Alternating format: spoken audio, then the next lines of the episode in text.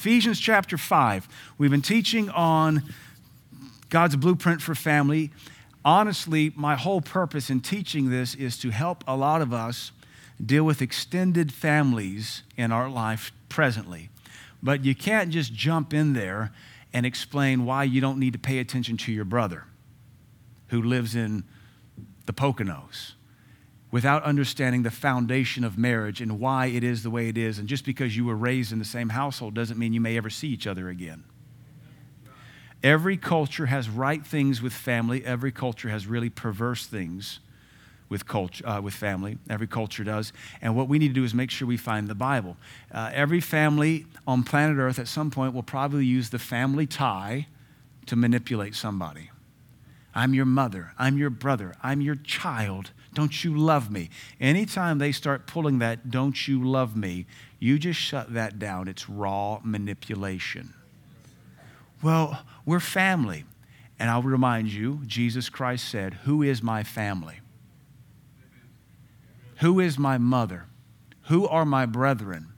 But those that do the will of my Father, which instantly helps us explain why we may be closer to someone we go to church with than we would our own blood brother, our own blood sister.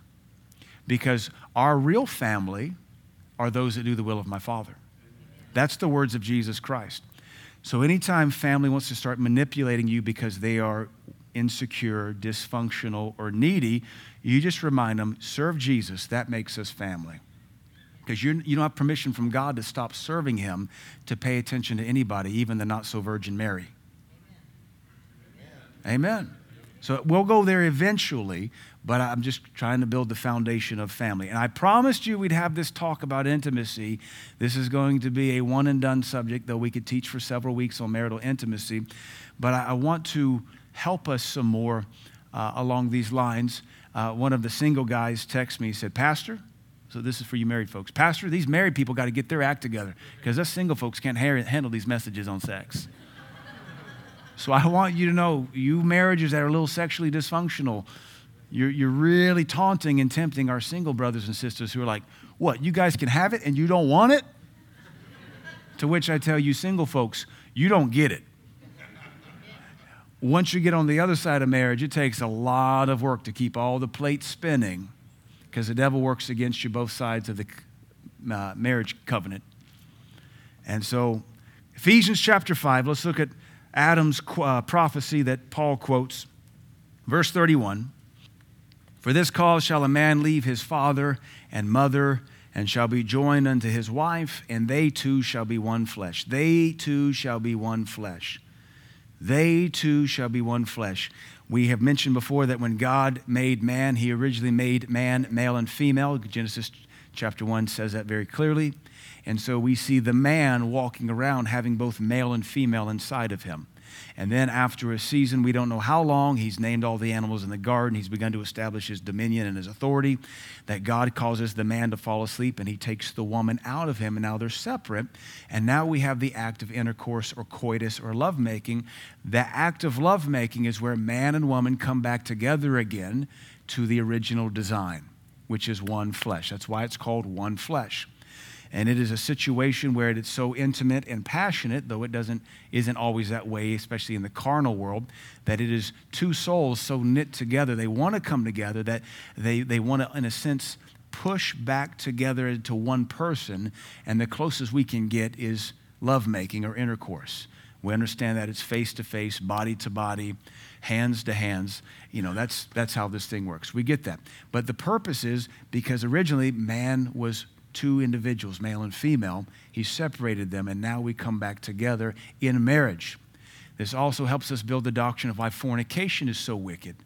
Because it's something's marital intimacy is so sacred, you don't just share it with every little fraternity boy, every little sorostitute.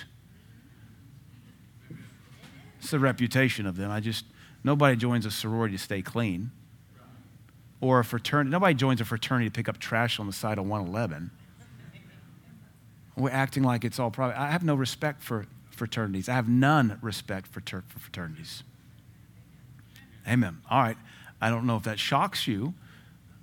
I'm a purity guy. I'm a holiness guy. I'm a clean living guy. None of that is in the vernacular of a fraternity or a sorority.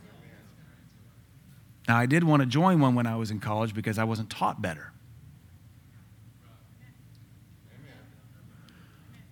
Please don't bog down on this. I don't want to stay on this thing. But you resist like that, and I have to just show you how you're wrong. when I say fraternity, what's their reputation? Is it holiness? Is it prayer meetings, Bible studies, evangelism? Is it drunken? Kegers? Hookups?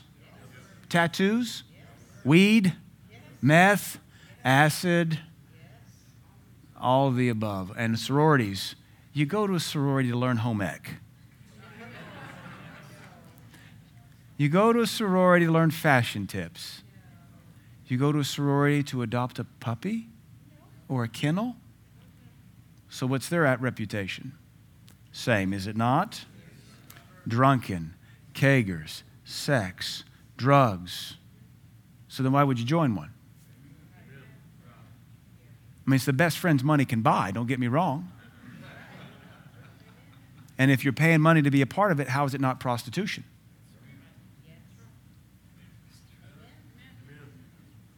Prostitution is where you pay money for access to people to have sex with. All right. Just want to make sure we're all on the same page as Christians. Because I went to college with tongue talking frat boys, and they didn't fare so well. Okay, 1 Corinthians. Oh. I feel like the last couple services, you guys have been tracking Church of Christ on me, and I'm not real appreciative of that. There's a few good Church of Christ. You guys aren't acting like them acting a little stiffer, a little staunch, starchy. 1 Corinthians chapter 7. Let's just cover fornication real quick. Because I, I, I, my, my heart this morning is not to get nitty gritty with intimacy. My heart this morning is not to make our single folks burn in their desires that they can't fulfill. My heart this morning is to reveal the bigger picture of why intimacy is so great and also to troubleshoot any of our marriages that are not actively intimate and let you know how to troubleshoot that. We're going to look at Song of Solomon in the New English translation, and I'll let God's word be a little nitty gritty. Uh, but my, my heart this morning is to awaken some of our marriages that are maybe a little bit on the cold side, and also fortify our single brothers and sisters to just keep hope alive, fight the good fight, lay hold of eternal life, and prepare yourself for marriage. 1 Corinthians chapter 6, I said 7, chapter 6. Verse 13, meats for the belly, the belly for meats, but God shall destroy both it and them. Now the body is not for fornication. So why do you have a body? Is it to fornicate with? No, the body is not for fornication. But your body is for the Lord. This is why you should take care of it. This is why we also teach against obesity. Most preachers won't touch it because they're fat themselves. Brother Hagin said the quickest way to offend a believer is to talk about their money, talk about their kids, or talk about their weight. All must be touched by the local pastor for you to be sound in your faith. We have a ninth fruit of the Spirit called self control. That will solve any appetite issue if you'll get with the Holy Spirit. Charismatics love the gifts, we hate the fruit. And almost every one of your gifts can be faked, but you can't fake fruit. You're either in self control or you're not. You're either kind or you're not. You either have joy or you don't. We can fake prophecy. We can fake falling down. We can fake a demon coming out. It's hard to fake a miracle, but some have staged them. I even saw a video coming out of uh, Nigeria where this woman was supposed to have her arm grow out of this weird little nubby hand grow out and this, this you know, false African prophet was shaking water on it. The video made the rounds. And uh, it looks very convincing, but I judged it. I said, mm, there's no sense in sprinkling water out of a water bottle on this thing to make this arm grow out. It literally started off, her hand was up here at her shoulder, and the thing grew out. On videos, on YouTube.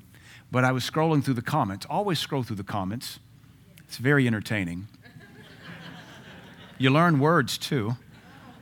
But I saw another name that was Nigerian and it said, This is a gimmick. I've seen them do this before. They're a traveling team. She has a bizarre dislocation. She can draw her arm up into her body and make it come out. So there's a fake working of miracles and a whole crowd just screaming around them. But you can't fake joy, and you can't fake peace, and you can't fake faithfulness, and you can't fake goodness or meekness or self control. You either are or you're not. Amen. And the Lord is for your body. Isn't that cool? The Lord is for your body. He is for your body. He's not against it. So all that Church of Christ and Baptist doctrine says, well, sometimes the Lord will break a leg, make you learn something. No, it says He's for my body. He's not against it. And God hath raised us up, the, uh, excuse me, has both raised up the Lord and will also raise us up by his own power. Know you not that your bodies are the members of Christ? Shall I then take the members of Christ and make them the members of a whore? Paul is not afraid to call sin sin. Sex trafficking is perverse, so is the sex industry. God forbid. He does not speak highly of prostitutes here. They obviously need to be born again and repent. What? Know you not that he which is joined to a whore is one body? For two saith he shall be one flesh. So the act of intimacy is joining two families, excuse me, two bodies, two souls, two people together. And when you fornicate, you're doing that, but you're doing it unlawfully. And there's all sorts of bizarre spiritual implications. Of course, our culture wants you to be able to have sex with anything you want to, even animals now. I don't know how you get consent. I was joking earlier, somebody about that famous horse that could do math. You know, it's two plus two, and that horse would like stomp his foot four times. I guess stomp once if you're consenting. This is where our nation's headed and they think we're prudes because we teach purity. They mock the purity culture of the church. There's no greater honor or gift to give on your wedding night than your virginity. Now, if you've fallen into sin or got born again later in life, you can repent. God can restore your heart. But uh, I'm, I'm teaching our children that they keep themselves for their wedding night. And they're only ever joined to their spouse. If their spouse passes away, God forbid, later in life and they remarry, they'll just only be joined to their spouse if they remarry. Amen. Don't be joined to a harlot. But he that is joined unto the Lord is one spirit. Flee fornication. So that doesn't mean there's any permission for it. Every sin that a man does is without the body, but he that commits fornication sins against his own body. So when you fornicate, this is the only sin I can find that is a sin against your own body. You sin against yourself. One thing about marital intimacy, there's no uh, diseases involved, there's no fear involved. There's no worry about unwanted pregnancy involved. Uh, one thing about marital intimacy no abortions need to be involved, nor should they ever be, even if you get into sin.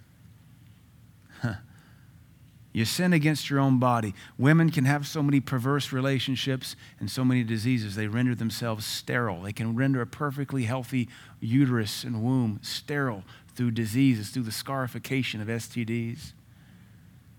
Uh, what? Know you not that your body is a temple of the Holy Ghost, which is in you, which you have of God, and you are not your own, for you're bought with a price. Therefore, glorify God in your body and in your spirit, which are God's. Now, concerning the things whereof you wrote unto me, it is good for a man not to touch a woman. So I started in chapter 6 because it's one continuous thought. So Paul is talking about fornication, and while he's on the subject of sex, he says, let's go ahead and talk about sex in the marriage. So he just got done saying what we can't do, which is fornicate what can we do? Have our own spouse. It is good for a man not to touch a woman. That ruins the American dating career right there. Be careful, little hands, what you touch. For our Father up above, He is looking down with love. Be careful, little hands, what you touch. Let me take a really hard, strict line. I'll be criticized for it, but the Hebrew word for kissing it means to kindle a fire. Now, there, uh, let's be very clear. There's one way you kiss your mama. There's a slightly different way you kiss grandma. And then there's a way you kiss your wife on the honeymoon night. So two out of those three don't kindle nothing. I mean, my grandma might even kindle a little bit. Ugh. I grew up in the deep south. Everybody kissed me on the mouth my whole life. Grandma, that's just part of it. Grandma. And you had to do it, otherwise, daddy beat you. Give your grandmother a kiss. Give, give your great aunt a kiss. Give your grandfather a kiss. Kindled nothing but resentment in my heart. And then there's that kiss where they say, You may now kiss the bride. And, and you, you didn't realize you had to have so much restraint. So here's my point. You can disagree with you want, but you'll get into sin later. I don't even believe dating you have any permission to kiss. Because according to God and the word and the Hebrew, the whole reason you start kissing is to start kindling the flames that end up in intimacy and intercourse. Now, some of you guys have forgotten about this, but it's called foreplay. Mama needs a lot more of that. The old adage is accurate men are a microwave, women are a crock pot. Men aren't even a microwave, men are a jet rocket. You just, you're like a Fourth of July bottle rocket, hit the fuse and run and it might even jump six inches on that fuse and then go off, and you don't even know it. Mama's back there, she's still cutting potatoes to put in the crock pot.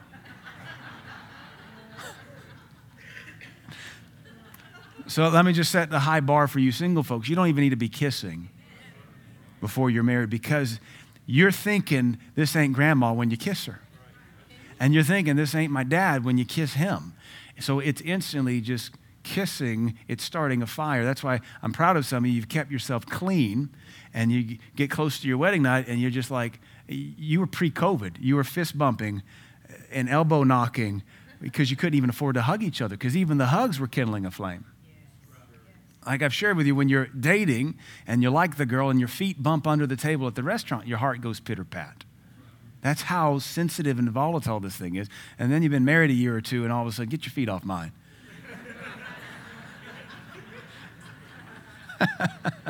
oh, how the tables have turned. So, anyway, let's read chapter 7, verse 1. Now, concerning things wherever you wrote unto me, it's good for man not to touch a woman. And of course, kissing is touching, it's just lip touching. And so, uh, yeah, be careful that. I would, I would advise no kissing till your wedding night. What a testimony where you can say, not only did we not have sex, we didn't even kiss. We barely hold, held hands. What? What? Do what? It doesn't matter now, man. We're having sex five times a day and we honor God every step of the way. Amen. It's good for a man not to touch a woman. How, it's good to be good, is it not? Nevertheless, to avoid fornication, let every man have his own wife.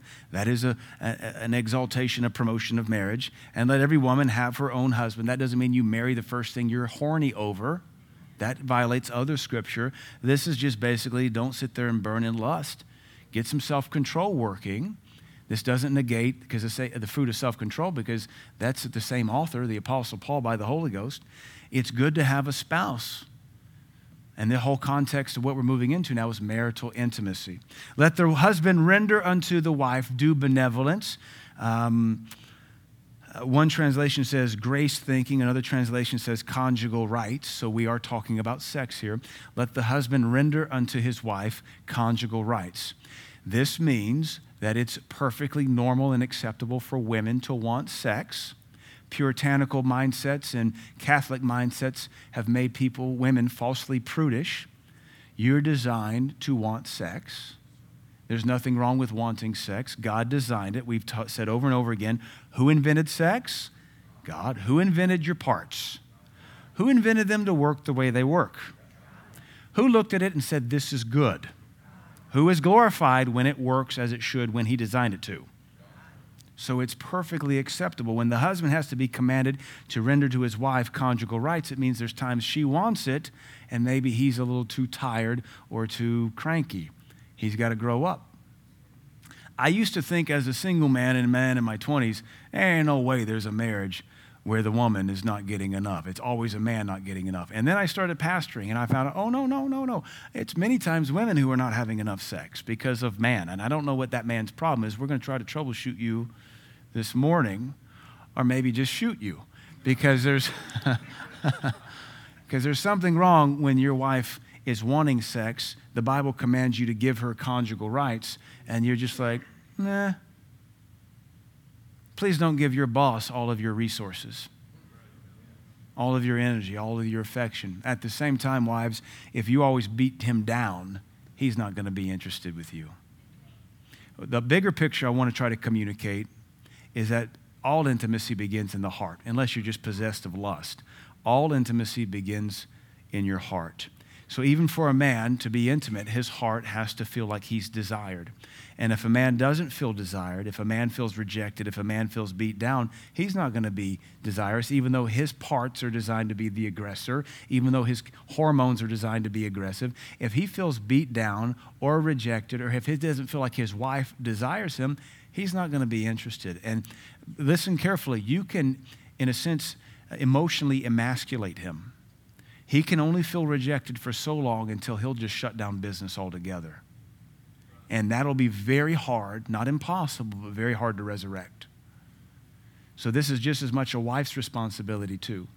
I just know as a young man, just being in my mid 20s and dealing with ministry and thinking, how in the world could there ever be a marriage where the woman is not having enough sex? I always think it's the guys that aren't having enough sex. But I started pastoring and I realized no, sometimes women aren't having enough. They're not having their needs met, but it may be because they've shot themselves in their foot with their Jezebel mouth beating him down, putting him down, rejecting him, uh, just almost being selfish. Did you know selfish doesn't know sexual identity? It's selfish is in the heart of people. It's not a male or female thing.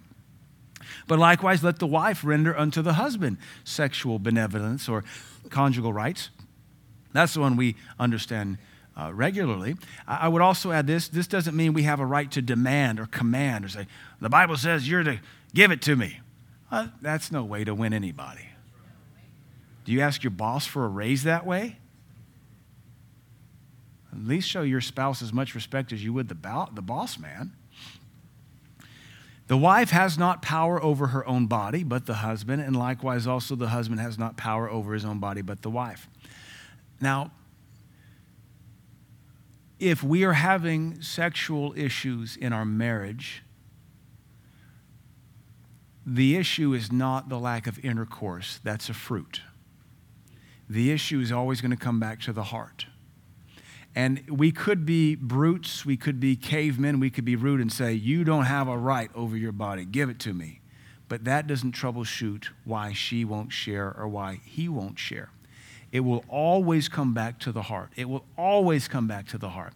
He feels rejected. She feels rejected.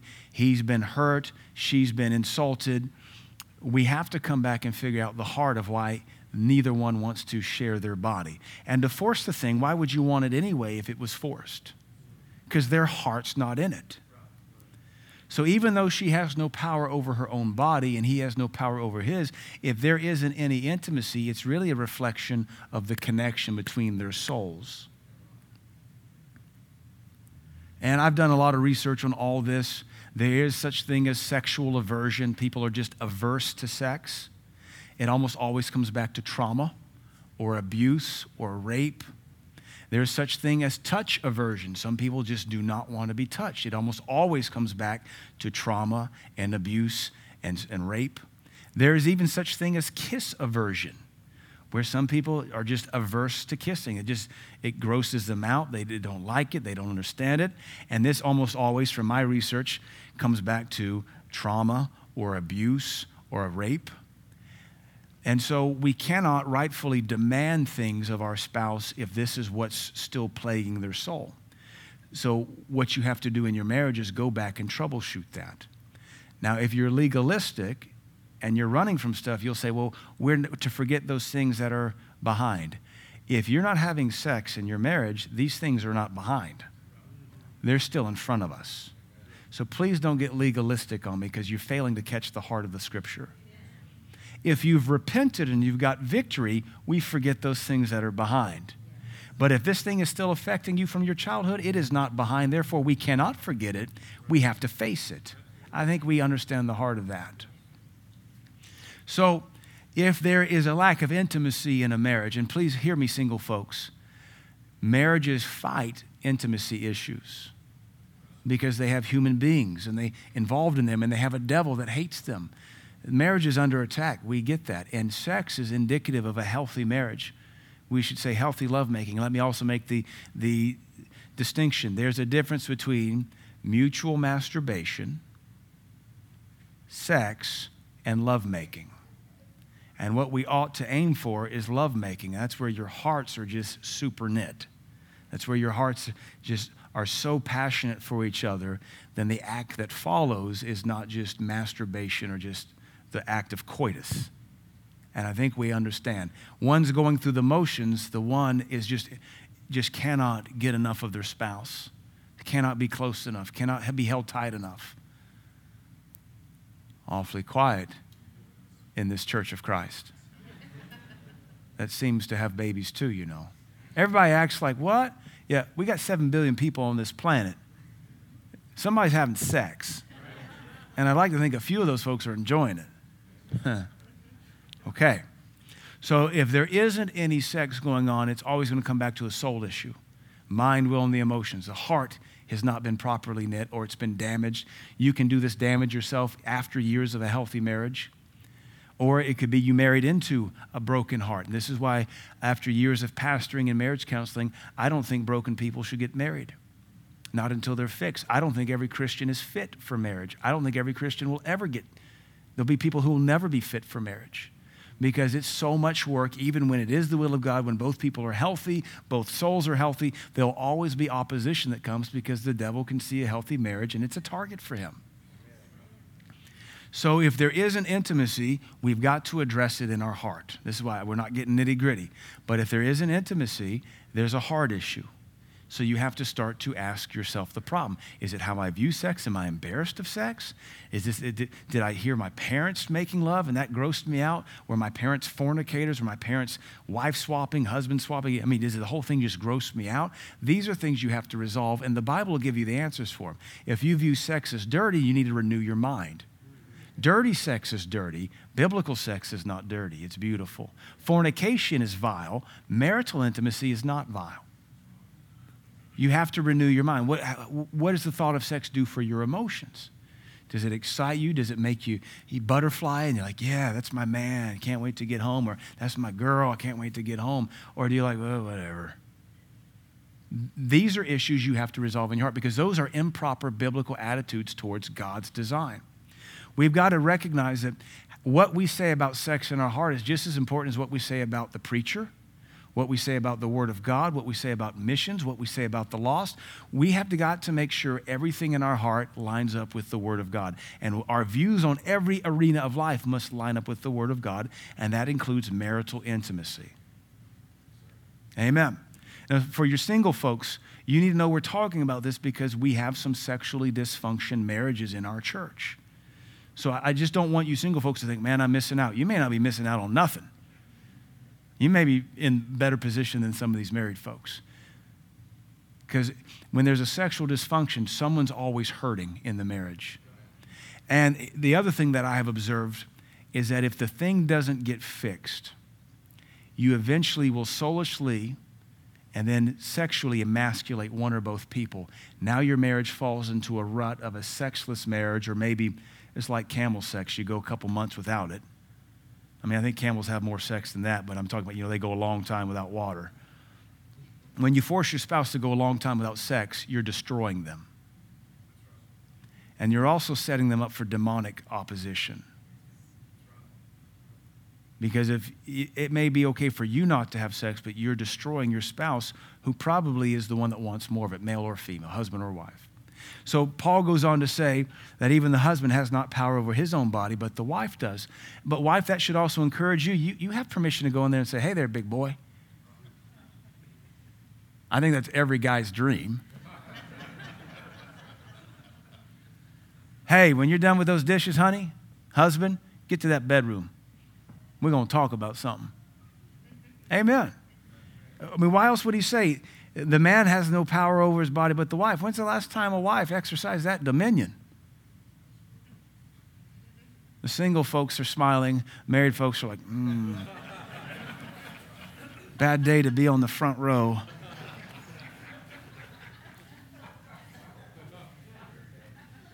Why else would Paul say, Wives, you have dominion, Stake your claim? Yeah. But I think sometimes wives like, no, your job is to pursue me. I'm exhausted. You, you don't want to be caught.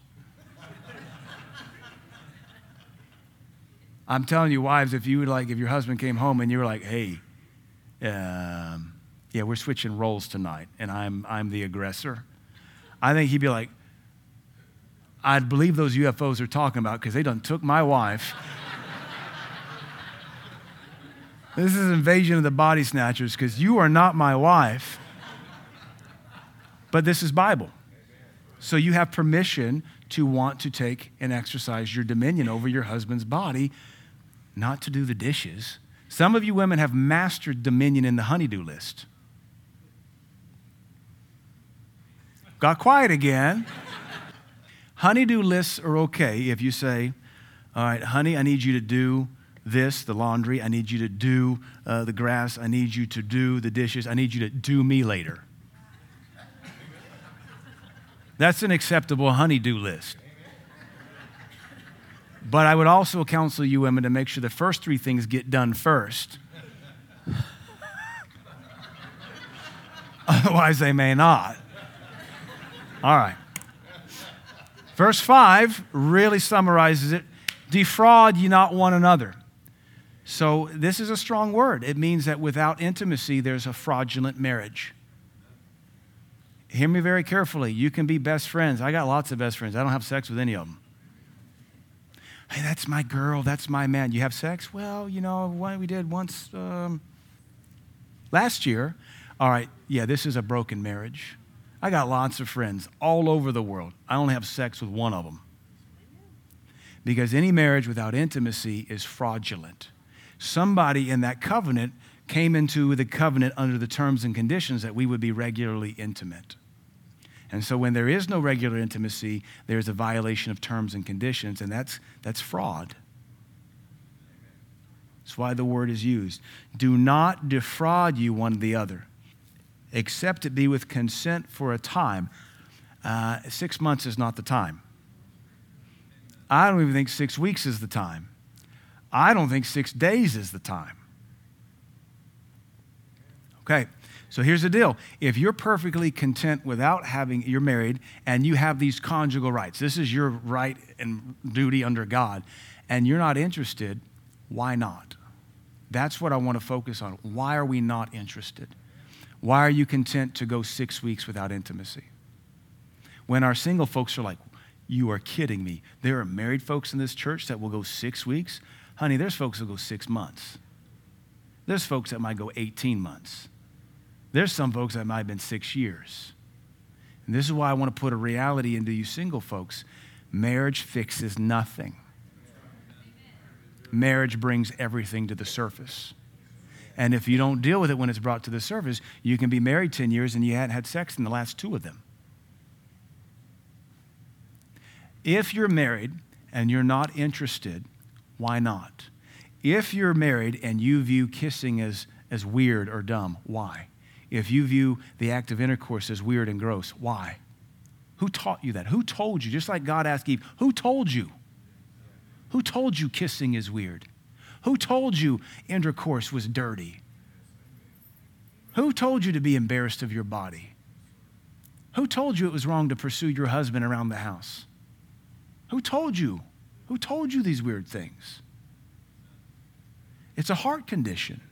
Something has mm, rewired you, something has reprogrammed you contrary to the Word of God. Sex is for marriage alone. We ought to be, married folks, ought to be having the best sex we ought to be masters at it because we get to do it all the time and we have God's help. God don't help the pagan fornicate. A demon does. Demon possessed people get good in the bedroom with the help of demons. That's why they're lustful. We ought to be the best because we have God's help. It represents Christ in the church. It's a great, it's a great mystery, this intimacy we have. Don't defraud yourselves, except to be with consent for a time that you may give yourselves to fasting and prayer, not anger, emotion, resentment, and you know, I'm ignoring you. Then come together again, lest Satan tempt you for your incontinency. So, look, marriages without sex draw Satan's attention.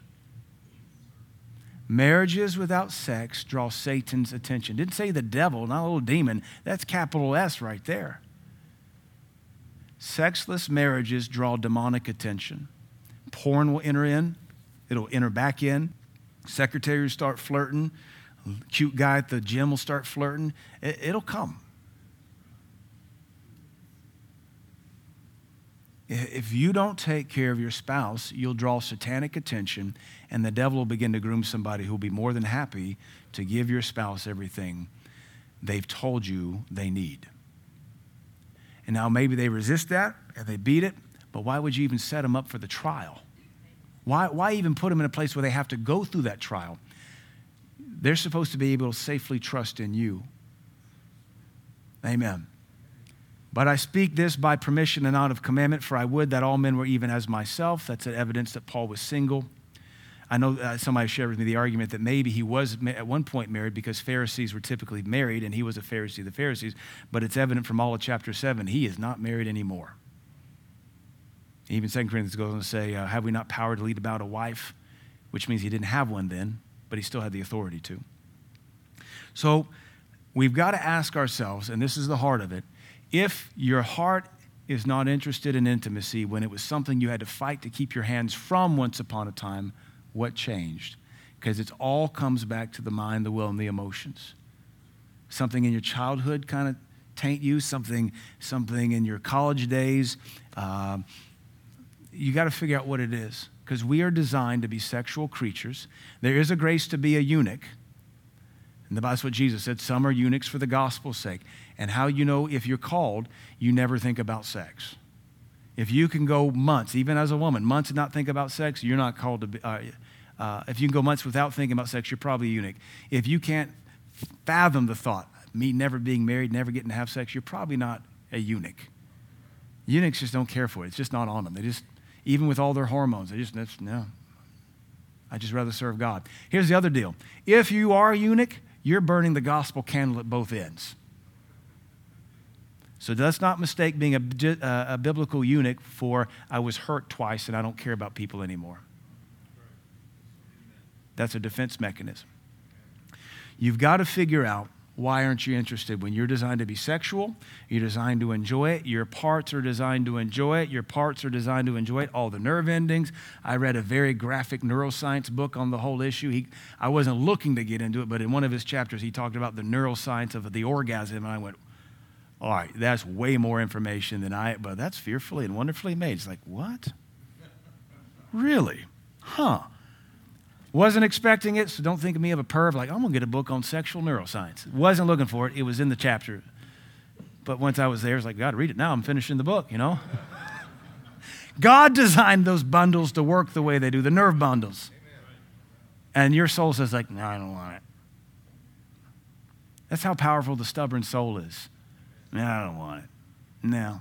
Fix your soul. Now, let's go to Song of Solomon real quick. I got a PowerPoint uh, just so we can look at these together. These are about 10, 11, 12 verses. This is the New English translation. I preach from these set of verses every couple years just to awaken our marriage. And I, I do these not to be titillating, not to get, you know, sexual giggles out of you, but if we're having sexual issues, to be able to see what the Word of God says, we can fix the problem with the Word of God and I'll stop and give a brief commentary on each of these verses. And again, I'm not trying to uh, set any of our single folks up into some kind of sexual temptation. Just be mindful that we're dealing with marriages this morning that aren't working as they should. All right? So, Song of Solomon, New English translation. Oh, this is the woman. Verse chapter 1, verse 2. Oh, how I wish you would kiss me passionately. That's the woman talking.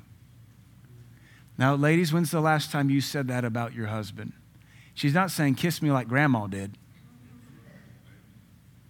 Kiss me like I used to kiss my great uncle George.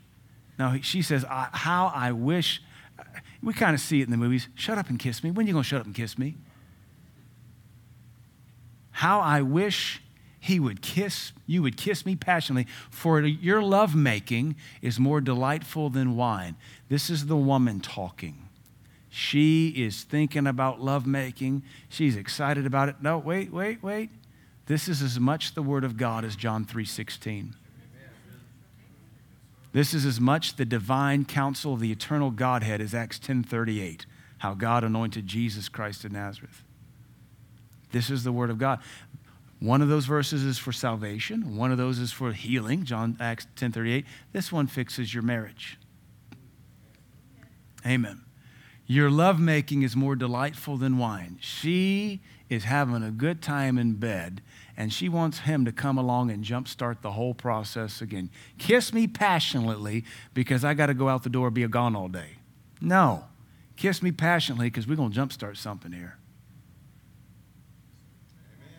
Do we want to change our name to Engrafted Word Church of Christ? Because I, I just, I really feel that strong Church of Christ vibe coming off you guys right now.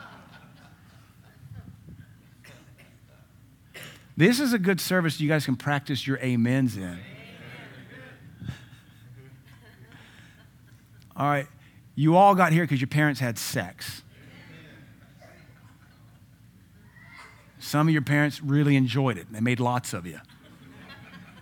Some of you is like a once in a lifetime opportunity and you're the result. But we're all here because of sex. And God smiles when we like it because that's what He designed for it. Like, I'm a dad. It's weird for me to think about my kids getting married and being intimate, but when they do get married, get intimate, I want them to have an awesome love life.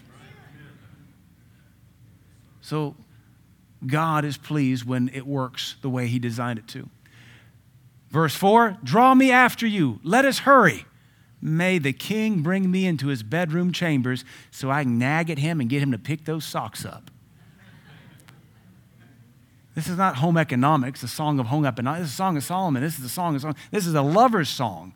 And actually, if you read it in the New English translation, it goes back and forth between what he is saying and what she is saying. And so I've pulled out all of her statements. All right? Draw me after you. Once again, she's initiating this thing. It's perfectly acceptable for the wife to initiate things. And you're not a, a whore or a harlot or loose for doing it, it's your marriage. Your husband can feel rejection too. You know, if the Holy Ghost can be grieved and, and be rejected, don't you think your man can feel rejected?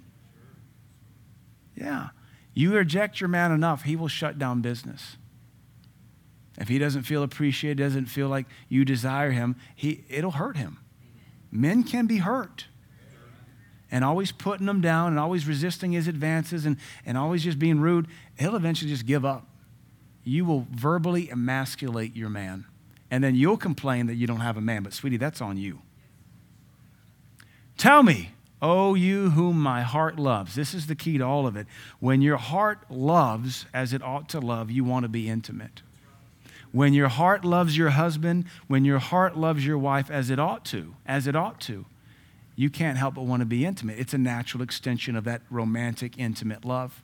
Obviously, it's a different kind of love you have for your kids. It's a different kind of love you have for your parents or grandparents, for your, you know, your hero in the faith or for your mentor. This is a reserved, special kind of love. And just because you say you love doesn't mean you know how to love. But when your love is right, love is of the heart, which means it involves mind, will, and emotions. When your love is right, all this will be coming out of your heart. Kiss me passionately. Let's go make love. Let's hurry up, go to the bedroom chambers.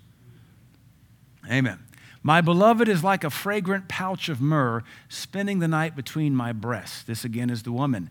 She says, My husband, he's just going to sleep all night on my chest. Now, I don't know if that's reasonable because, you know, you might get sweaty or it might get hot or she might have trouble breathing if you got a big old head you know. But the point is, he don't have a, she doesn't have a problem with him laying his head in between her breasts. And think about this this is inspired by the Holy Ghost. It is graphic and it is sacred and beautiful. And this is her still talking. I, I love my husband laying his chest, his head on my chest in between my breasts. This one's really graphic. His left hand caresses my head, and his right hand stimulates me. There ain't no other way to interpret that. I have no commentary. We'll just let you just read it. Single folks, you just say, I have to do laundry this afternoon. I have to do laundry this afternoon. I'm going to go for a jog, and then I'm going to come home and take a cold shower. that Song of Solomon, she's writing again. She's the one talking about it. I mean, think about it. How full of it is in your heart that you write it down on paper? She's not embarrassed. In her responses, she's talking to her girlfriends. I'm not saying we need to start talking about our love life. I mean, that's not the doctrine we're taking away here. But I just want you to say she's not ashamed or embarrassed. Dr. Barclay, my pastor, points out when he's talked on marriage, it's really weird to him that you guys can get, he says this, you guys can get naked and have sex, but you can't even talk about it. This girl's talking about his left hand does this, his right hand does that. Mm, God bless America. God bless Israel. Whatever. God's blessing something. Hoorah. Oy vey. Whatever they do. All night long on my bed, I longed for my lover. I longed for him, but he never appeared. She went to bed hoping for sex, and he got busy, caught up at work, or he's the king, he's busy doing something. But she's longing for him. She didn't go to bed wearing nine yards of flannel.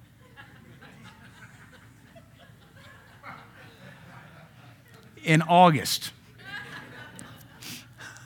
I mean, Wear flannel if you want, but either you look like a lumberjack or like a public a picnic uh, blanket. Flannel ain't sexy. It's not even cute. I know you girls get it on Pinterest. It ain't cute. Guys don't look like, oh, that's cute. I was like, no. Unless you're carrying an axe or we're going on a picnic table, there needs to be no flannel involved. Whoever thought of flannel lingerie lived in a log cabin? Scarcely had I passed them by when I found my beloved. I held on to him tightly and would not let him go until I brought him to my mother's house, to the bedroom chamber of the one who conceived me. That's the way to get revengeance on your parents. When you go home for Christmas, you know, and you got to share, you know, they give you their bedroom. You say, hey, remember all the time you were a jerk to me when we were in high school? Guess what we did last night in your bed? How else do you read that? I would not let him go until I took him to my mama's house, into the bedroom. Now she's thinking about mama having sex making her. This book is all about sex. She's not weirded out about it. She sounds like she gets home. She says, Mama, can we use your bedroom for a little bit? We're going to go Church of Christ if you guys don't loosen up. once again, we see the woman, she's pursuing her husband. Again, I, am not in a doctrine of the women should pursue everything, but we are in a ditch. Women feel like they shouldn't be sexual creatures. You are sexual creatures. Amen. And I want you to see from the Word of God, she's the one initiating a lot of this, and she's excited about it. She's proud of her man. When you're proud of your man, you don't run him down, you brag about him to all your lady friends. Amen. And you brag about him to him. Awake, O north wind, come, O south wind, blow on my garden so that its fragrant spices may send out their sweet smell. May my beloved come into his garden and eat its delightful fruit. A Hebraism for saying basically, may he come among me, uh, come into our bedroom, and I am his fruit, and our, our, our love making is a garden. May he come among us. May we come together and make love. Lots of Hebraisms in the Old Testament. O maidens of Jerusalem, I command you, if you find my beloved, what will you tell him? Tell him that I'm lovesick. Once again, her heart is right towards her husband. We got lots of verses for men pursuing their wives, but it's okay for women to be lovesick. This isn't I miss him. This is I'm lovesick. I want to be with him. I want to be intimate. His mouth is very sweet. He is totally desirable. She like turns Valley Girl there. He is totally desirable. His mouth is very sweet. She does not have an aversion to kissing. She likes his mouth. This is my beloved. This is my companion, O maidens of Jerusalem. There again, she's talking to her girlfriends about this. To us, it's perverse to sit down and say, a bunch of girlfriends hanging out, I love totally kissing on my husband. And yet that's scripture. I just can't wait for him to get home because the first thing he does, he kisses me and it's good. It ain't like granny's kissing. It does not kindle wrath in my heart. It kindles it kindles other things in my heart. And then I grab him and we go to mama's bedroom. Your stature is like a palm tree, and your breasts are like clusters of grapes. Uh, this is the husband obviously talking. I want to climb the palm tree. Okay. And to take hold of its fruit stalks. I think that means he's about to get aggressive, grab a hold of her. May your breasts be like clusters of grapes, and may the fragrance of your breath be like apricots. May your mouth be like the best wine, flowing smoothly from my beloved, gliding gently over our lips as we sleep together. This is some aggression towards intimacy. You know, if you want your husband to be aggressive, uh, be catchable. Amen. We do tire eventually. Amen. We're not 22 like we used to be. Some of you, you're like a multiple of 22 by seven or eight. you, you run too long, his Hoveround will run out of batteries. And that little blue pill will have worn off. And so, chapter 8, verse 3 says it again His left hand caresses my head, and his right hand stimulates me. This verse is quoted twice. That should tell you something. Who is this coming up from the desert, leaning on her beloved, the beloved to her lover? Under the apple tree I aroused you. So this is the woman to her husband. Under the apple tree I aroused you. There your mother conceived you. Why are they making love every place they were conceived? To me, that is weird. That is a Jewish thing I don't get. But last thing I want to have is a talk with my mom and dad as to where they made me at. And then me think, hey, let's go christen that spot again. Under the apple tree I aroused you. There your mother conceived you. Why are we making out under mom and dad's apple tree? But that's what they're doing. Maybe there's something there. I got no spiritual wisdom for this. I have no uh, understanding, revelational insight. The old school theologians try to say this was all Christ in the church. That ain't Christ in the church. No. How do you principalize making love under an apple tree? Ain't nothing theological about that. She who bore you was in labor of childbirth.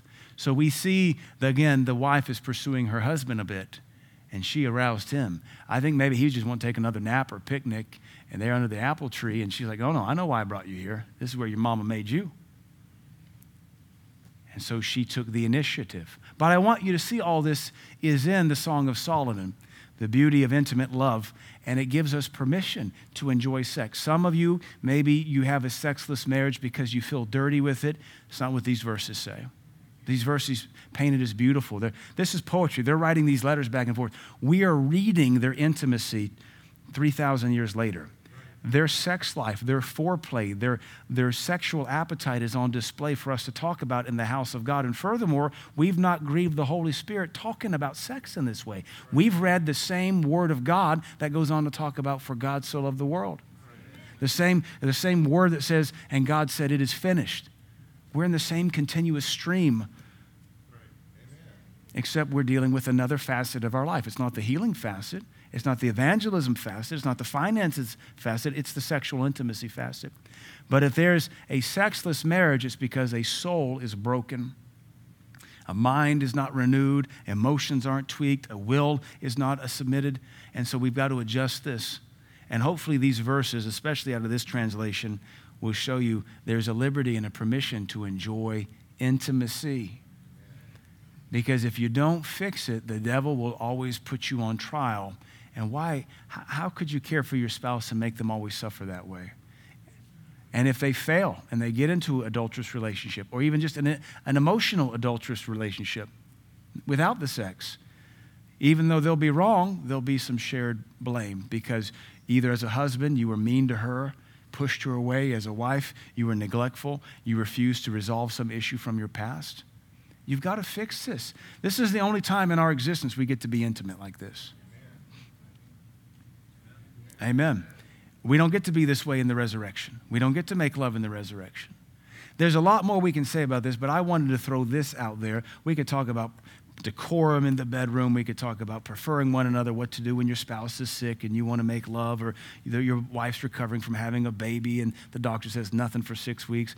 We don't have time to cover all that, but I just want you to see this is why we don't fornicate. This is why we don't make out with someone we're not married to. This is why we don't kiss before we're married. You can call it legalistic if you want to. I just want to glorify God. All these girls and guys that sleep around so much, they're not happy, they're miserable. They, they ride from rebound relationship to the next rebound relationship to the next rebound relationship. And before long, they've had so many partners. yeah, CDC wants to sit down and test their blood. That's not what we want to be. All right, we learn anything?